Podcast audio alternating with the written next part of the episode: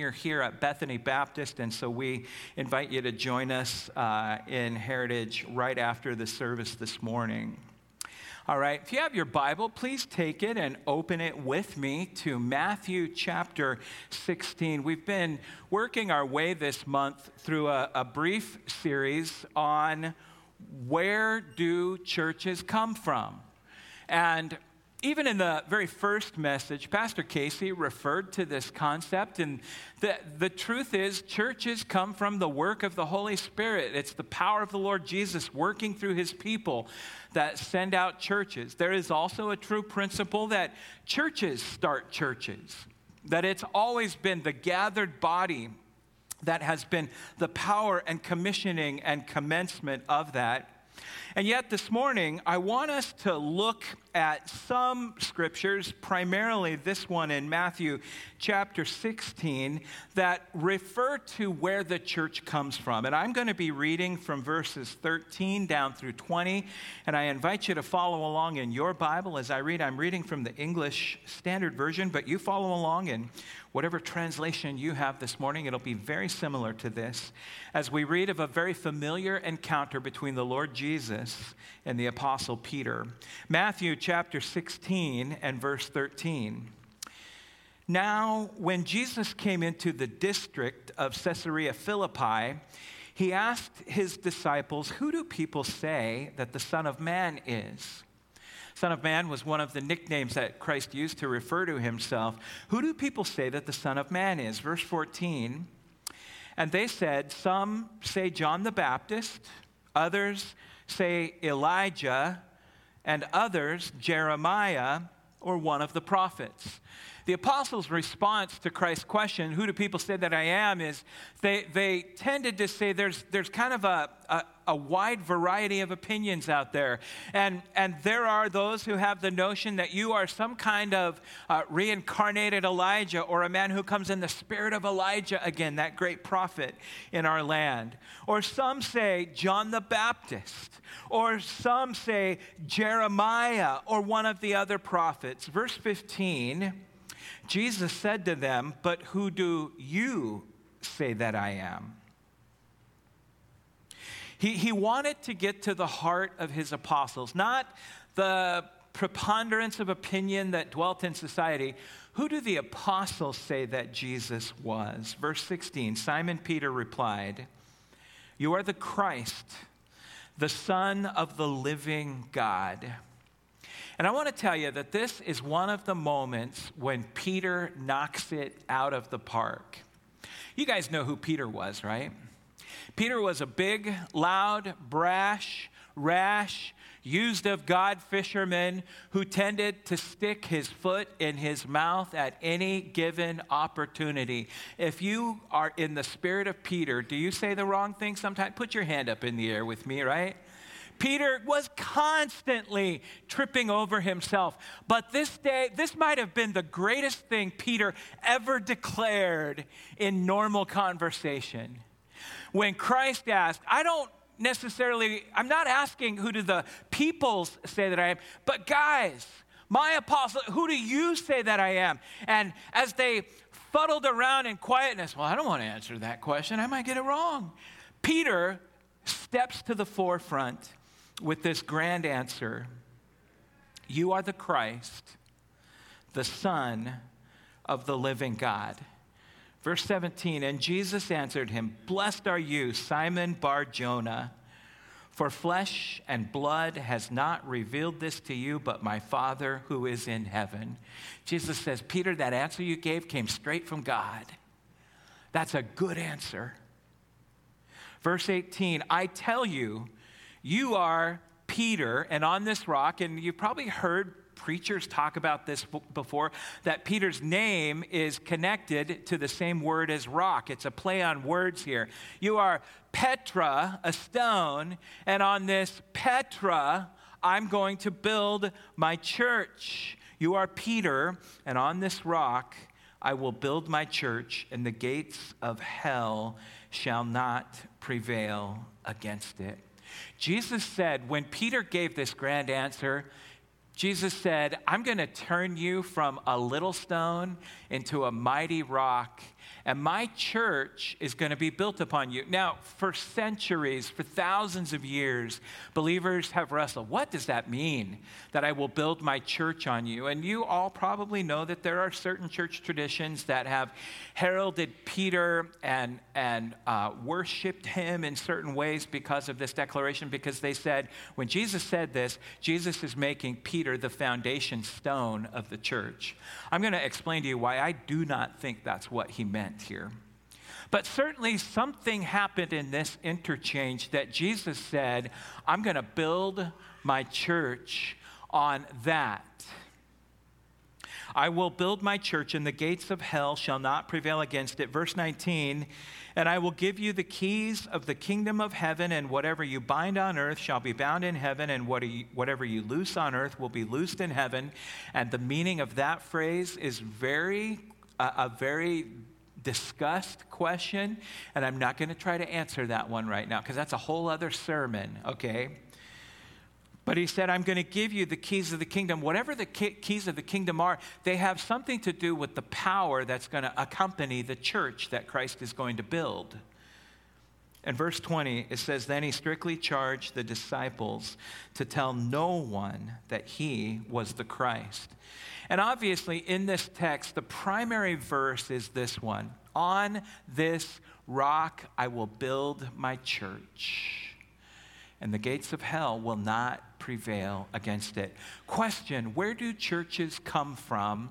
Answer They come from the work of Jesus. Do you see that in this verse? I will build my church. Question this morning who, where do churches come from? Answer, church? Jesus. He is the builder of the. By the way, that was a really weak answer. At, where do churches come from? Jesus. He's the builder of the church. He's the one who constructs the church. He's the one who is the power behind the church.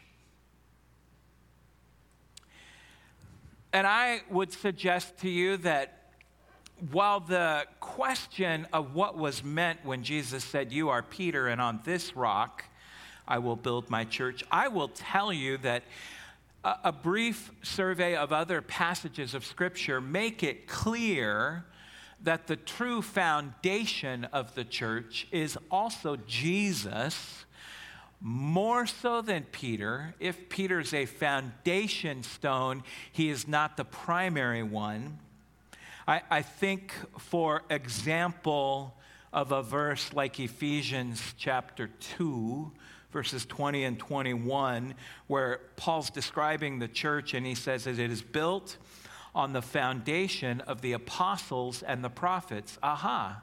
Paul says there's a sense in which the church is built on apostles and prophets, New Testament authoritative voices and Old Testament authoritative voices together form a foundation, but he doesn't leave it there. He goes on to say Christ Jesus himself being the cornerstone did you know this, that Jesus is the cornerstone of the church? Well, of course you've heard that. This is one of the teachings of Scripture, that Christ himself is the chief cornerstone. Paul continues, in whom the whole structure being joined together grows into a holy temple in the Lord.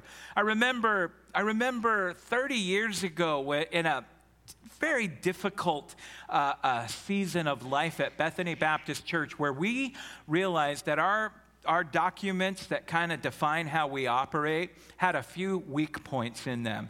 And one of the weak points was this our old church bylaws said this that the primary authority of the church is vested in the members of the church. Okay? The congregational government, we understand that. The primary authority of the church is vested in the members of the church. Question is that true or not true?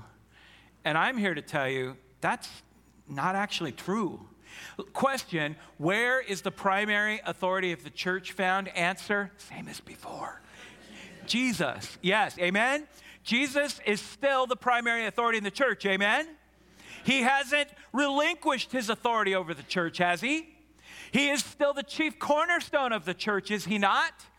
We had to change a few things in our old structure documents, and that was one of them. Because Jesus is still the primary authority of the church, He is still the chief cornerstone. He is still that upon which the whole structure being joined together grows into a holy temple in the Lord, as Paul tells us in Ephesians chapter 2. This morning in our scripture reading, Pastor Casey read from 1 Peter 2. This passage affirms this truth. Let me remind you what we read earlier. It says, As you come to him, a living stone, speaking of Jesus, rejected by men, but in the sight of God chosen and precious, you yourselves, like living stones, are being built up into a spiritual house. We are like Jesus. Jesus is a living stone. We, in a lesser degree, reflect that. We also are like living stones, Peter tells us. You are being built into a spiritual house, a holy priesthood, to offer spiritual sacrifices acceptable to God through Jesus. For it stands in Scripture Behold, I am laying in Zion a stone, a cornerstone, chosen and precious, and whoever believes in him will not be put to shame. All of that is about Jesus. And Peter continues the honor is for you who believe. But the honor is for you who believe, but for those who do not believe, the stone that the builders rejected has become the cornerstone and a stone of stumbling and a rock of offense. When people reject Christ's leadership in their life, they stumble, they trip over him.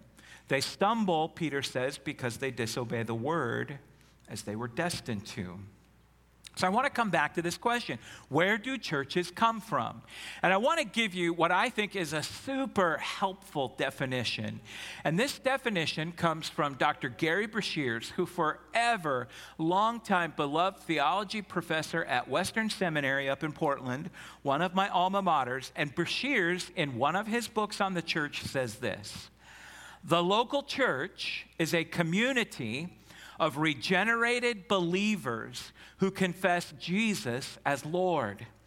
In obedience to Scripture, they organize under qualified leadership, gather regularly for preaching and worship, and observe the biblical sacraments of baptism and communion, and are unified by the Spirit, are disciplined for holiness, and scatter to fulfill the great commandment and the great commission as missionaries to the world for God's glory and their joy. And I want to tell you, that is worth the price of the book. That, that definition alone, that paints a vivid picture. That's what God's church is. And God's church is a very special entity built on the foundation of the Lord Jesus and in a lesser way on the foundation of the apostles and the prophets. But it is this covenant community of believers who come together to honor God and to fulfill the great commandment and the great commission and to go out as missionaries in the world so that others can come to know Him. And Paul gives us in Ephesians 3 this insight into what the church accomplishes. It says his intent was that now, through the church, the manifold wisdom of God should be made known. Manifold, many faceted, many sides. There's a depth and breadth to the wisdom of God. That this world that do not know the Lord cannot fully appreciate until the manifold wisdom of God is portrayed before them. And where does the manifold wisdom of God find its most full and complete picture in society? Answer in the church.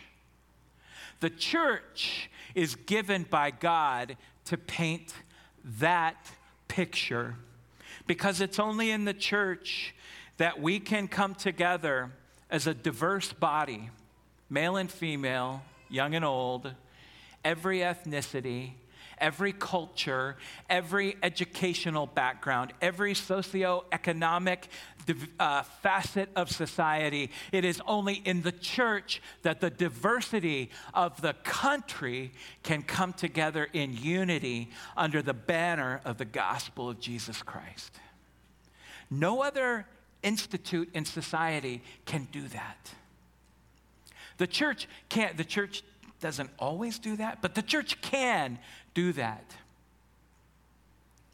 And it is that manifold wisdom of God that is displayed in the visible entity that is called the church.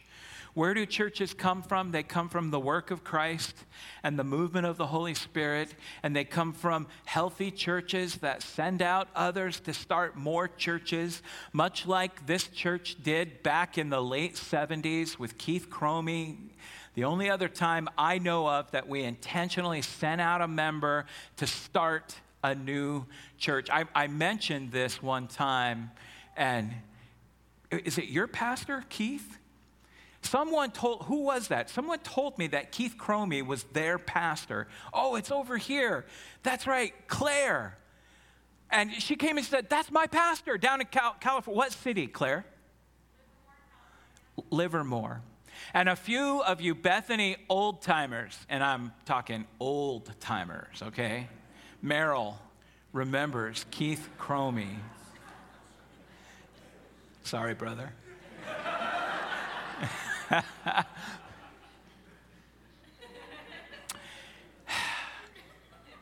but what a thing that 40 plus years ago, we planted a church. He went to Newberg and planted a church, healthy church, vibrant church, used of the Lord. And now we find ourselves at an opportunity to do so again. Sometimes people say, Pastor Tim, where, where does this church planting idea come from? And it comes from, sorry about the shiny picture, I grabbed my old seminary notebook off my shelf in my office. And it was in the fall of 2004, as I was pursuing grad school, that I took a course on church planting. And at the end of that uh, semester, after reading and studying and discussing the concept of church planting, that I wrote this Nobel Peace Prize winning document. Uh, award winning literature right here, a term paper for Dr. Troutman. Uh, I, I will tell you this I probably never had a perfect score before this paper, and, and I never will again. Dr. Troutman was an easy grader, okay? But I, I went back and looked at this, a 20 page paper. Uh, my plan for Bethany Baptist Church to one day plant a daughter church. And it's full of rationale and strategy and statistical information on Salem, Oregon, and why a city like ours desperately needs more churches. And out of that came a, a, a, vision sermon 20 years ago saying, My dream is that someday God might allow us to actually do it. And remember that some of our church members came up to me after that sermon and said, Pastor, when it's time, we'll go. We want to do that. I thought, that's amazing. And then uh, you probably can't read it, but in the lower section on the right was the church plant proposal from 2017 for Bethany Iglesia Bautista, our Spanish congregation. That was kind of a first effort in launching a new church that happened seven years ago. And now we come back to today and the launch next Sunday of Peace Bible Church. Two weeks ago, when I preached, I asked this question How do you know if you're ready to start a church? And I said, Here's four things that I think the answer is yes to for us. Are we healthy? Yes. Now, I'm not saying that we're perfectly healthy. I'm not saying that there's no areas in which we need growth, but in an overall uh, sense, Bethany's a healthy church. And do we have the right leaders? We have an amazing team of leaders, first and foremost in Pastor Casey, who's ready for this. And is the timing right? Yeah, the timing is fantastic because God's goodness has been on us. And is there a team? And we want to recognize that there is indeed a team. And two weeks ago, I asked the question what would happen if we were completely ready to start a new church, and instead we chose not to. We said, that's not something we're going to do. God had put it on our heart and readied us for it, but we said no to Him. What would be the outcome of that?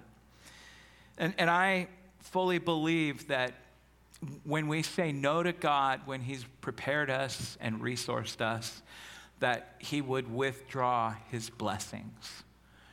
I just firmly believe that's how God would work. I'm reminded of what Jesus said in John chapter 4 when he said, Do you not say, There are yet four months and then comes the harvest? And Jesus said, Look, I tell you, lift up your eyes and see that the fields are white for harvest right now. And Jesus was telling them in this agrarian imagery go harvest. Go do it. It's time. Yes, Bethany Baptist Church could choose contentment with where we are right now as a church. We could instead say, hey, we want to try another evangelism strategy, a new program to reach lost people. We could do that. We have done that many, many ways over the years here. But today, we are trying something different for us not done in over 40 years. We are going to send families of Bethany to reach a different part of Salem and to shine the light of the gospel. Last Sunday, uh, as Claire Jewell spoke, and many of you were here for that, he said something that I thought was amazing. Claire said, If we elevate security over impact, we'll never plant new churches if we elevate security over impact. So I ask us this morning what do we value the most at Bethany? Do we value security? Is our comfort the most important thing? Do we just want to remain right here where we are with these friends and these resources surrounding us? Or do we value impact? Are we willing to sacrifice security in order to attempt to impact more people with the gospel. Here's what Jesus said From everyone who has been given much, much will be demanded. And I want to tell you something Bethany's been given so much. Much will be demanded. And from the one who has been entrusted with much, much more will be asked. I, I, I want you to know that as your pastor, I fully understand the sacrifice that we're making as a church financially, leaders, disciples, workers. Those are some of the great assets that the church has, and we are going to give those things away. And I'm so thankful that God has given us such unity and growth and such resources. But I would say that I, I am unsatisfied with the concept of ruining God's bounty toward us by hoarding it to ourselves. We have to give it away.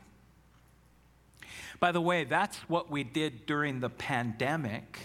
We gave it away during the pandemic, as, as just as we were leaning into the pandemic and churches got shut down, we were, for the first time in like seven years, wondering, uh oh, maybe we figured out where the capacity of this congregation is financially. And as soon as the pandemic started and none of you were allowed to come here, our giving shot through the roof. It's crazy. That actually happened to many churches around the country. And what we found is that after a number of months, we had so much money that in our leadership meetings, we said, we got to help some people with this money. And we gave away $20,000, which for a church like ours, that's a ton of money. But we just gave it away. And then that next Easter, we put another offering out and we gave away another $20,000 globally to people in need. During that year, we gave away somewhere around $50,000 in our church. Why? Because you can't outgive God. Amen? and what we found is that when God blessed us and we gave it away, God's blessing continued. I think the Bible says something about that. Shouldn't be rocket science to us. And so this morning, we're going to commission a team of our very best, and we're going to send them out to reach more Salem residents with the good news of the gospel. This is what I would like to do right now. Um, if you are part of the core team of Peace Bible Church, would you stand up wherever you're seated? You don't have to come up, just stand up.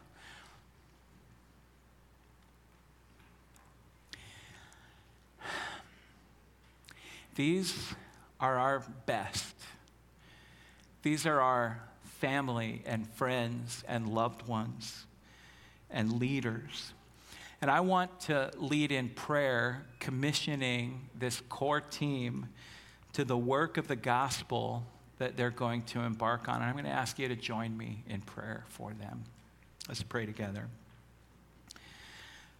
Father in heaven, today is a significant day in the life of our church. And standing this morning are numerous families that have committed to step out in faith, to commit to hard work, that of starting a new church in Salem. And we thank you, Lord, for burdening Pastor Casey's heart to lead this work, and to the core team members who have joined him over the past nine months. And Lord, our city needs you. The citizens of Salem are living in spiritual darkness. The city of Shalom has little spiritual peace. And Lord, these members standing this morning, we are sending out to serve as lights in the city of Salem. May we shine the light of the gospel in obedience to your call, Lord. And we ask you to use these efforts and these families to penetrate the darkness, to bring spiritual life to many who don't know you. Father, we pray for protection from the evil one for Peace Bible Church. Grant them a spiritual unity and a great commission passion as they go out from us. Lord, we send them, some of our best leaders and workers, to serve you in a new place. And we ask you to bless their obedience with fruitfulness in their mission. Lord, use them and use us so that together we might reach the city of Salem with the good news of the gospel in powerful ways in the coming days. It's in the name of your Son, I pray, and all God's people said, Amen. You may be seated. I'm going to ask Pastor Casey to come and to say uh, his parting words to us and to lead us in the communion service. And then today, after the service, we're going to have a celebration in Heritage Hall for the Lute family with an opportunity for us all to express our thanks to them for the last 10 years of ministry here and we'll have some breakfast foods and some gestures of appreciation. So I'll, I hope that you'll enjoy that. Would you welcome Pastor Casey for the last time?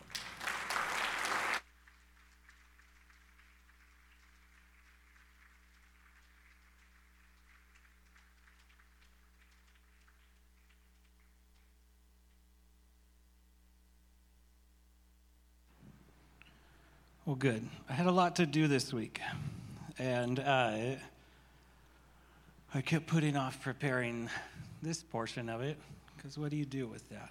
I don't know. My wife and I came uh, to this church in November of 2009, so almost 14 years ago.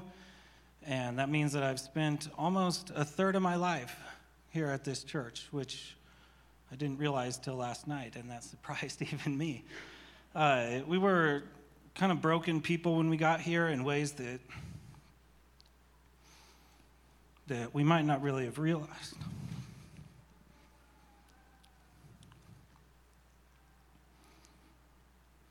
But we came here, and our second week that we were here, we just attended. We, I, didn't, I didn't get hired to come here, we just came here visiting the church. And on the second week, there was a membership class, and so we attended the membership class. And I enjoyed that, but I never turned in the membership application. And then one day over lunch, uh, Pastor Kevin asked me why. And I said, I don't think I need to. I think the Lord's going to be moving me on really soon to another ministry position. So it doesn't seem necessary to me to put down roots here. And Kevin wisely said, just do it anyway. And I said, okay. so we did. So we joined the church, and knowing that I was pursuing ministry, he gave me an excerpt from 1 Timothy 3 or maybe Titus 1 uh, as my membership verse, one of those passages on the qualifications for eldership. And I thought that seemed like a lot of weight to put on somebody with a membership verse. But maybe he knew something or the, the Lord knew something. And a few years later, I'd begin serving here as an elder at Bethany. I would complete uh, ordination for ministry in 2013, and then I would come on the pastoral staff in 2014, first in a part time capacity and then full time since 2018. And this church has always been good to us and to my family. It's always been home to us. And I'm glad that we put down roots here because it has allowed us to grow. It's allowed us to, to heal in those ways that I mentioned we didn't even know how much we needed. And Psalm 1 says this it says, Blessed is the man who walks not in the counsel of the wicked, nor stands in the way of sinners, nor sits in the seat of scoffers. But his delight is in the law of the Lord and on his law he meditates day and night. He is like a tree planted by streams of water that yields its fruit in its season, and its leaf does not wither. In all that he does, he prospers. The wicked are not so, but they're like chaff that the wind drives away. Therefore, the wicked will not stand in the judgment, nor sinners in the congregation of the righteous. For the Lord knows the way of the righteous, but the way of the wicked will perish.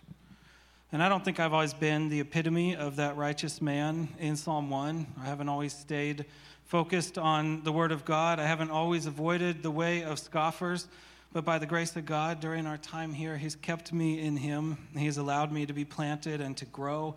I think that God has allowed me to make progress here as a Christian, a pastor, a husband and father, and as a church member. And this church has been a big part of that. God uses His people to shape His people, and He's done that for us here. And I've always appreciated that. You never as a congregation, put too heavy of expectations on me as a pastor. You never expected me to do what only Christ can do. You've always allowed me to be myself. You've always been encouraging and have listened well. And so to be here has been a gift to me. And when a plant puts down roots somewhere, it can be a shock to its system if you uproot the plant suddenly, if you yank it out of its healthy soil and expose the roots. It can even be deadly but if a skilled gardener transplants a plant gently, it can continue to thrive. And that's what we're striving for now and heading out to plant Peace Bible Church. We're not being uprooted, we're being transplanted that we can thrive elsewhere, transplanted in the same kind of soil.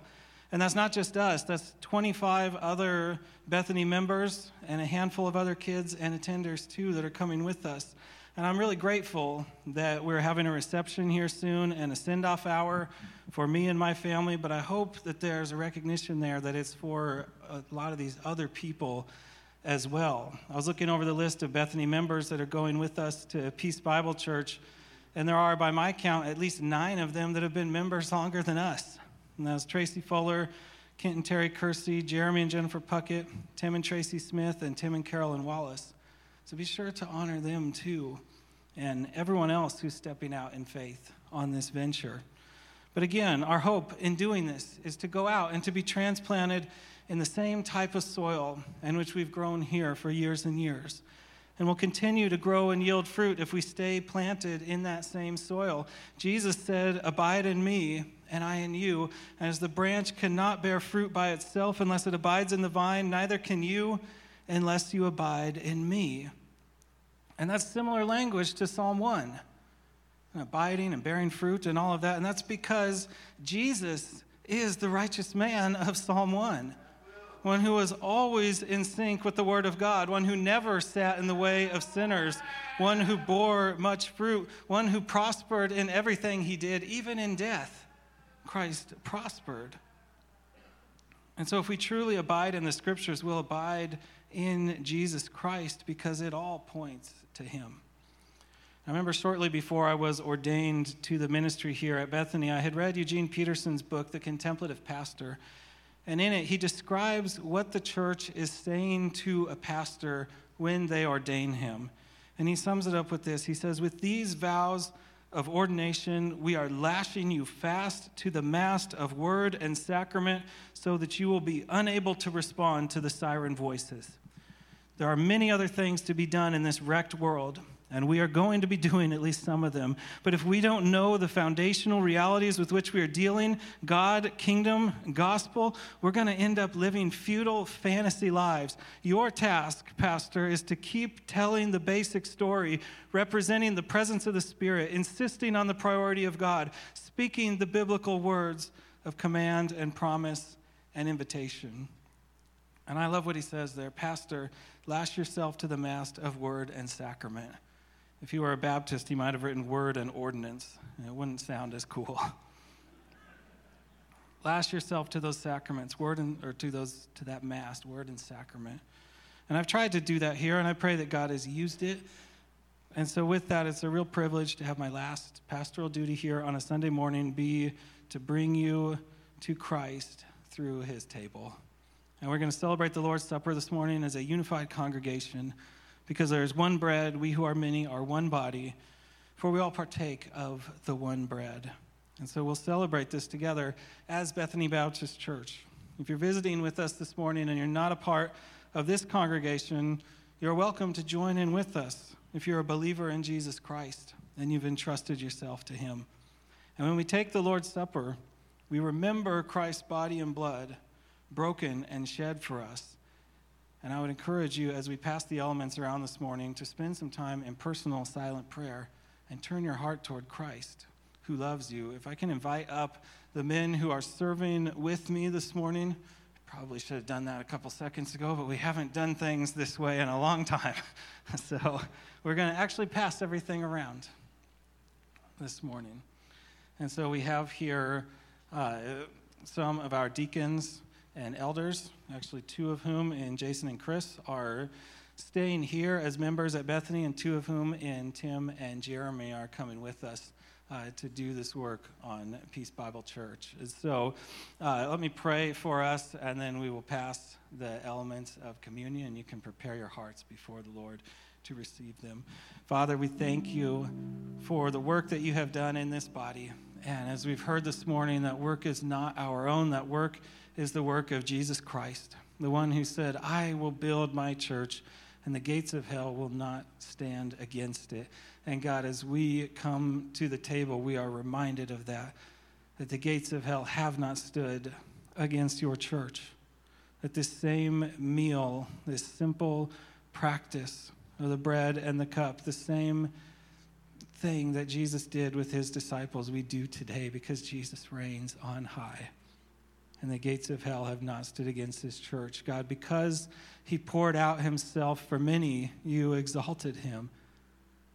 Because he gave up his life for us, you gave him a people in his church, in his kingdom to follow him. And we who have entrusted ourselves to him are his people. And so, God, we pray this morning as we share in these elements of communion together as a church, that you would bind us together in unity and a shared love for Jesus Christ, a shared commitment to his kingdom, a shared treasuring of all that he treasures, and a love for one another as you have loved us. May we love each other, we pray in Jesus' name.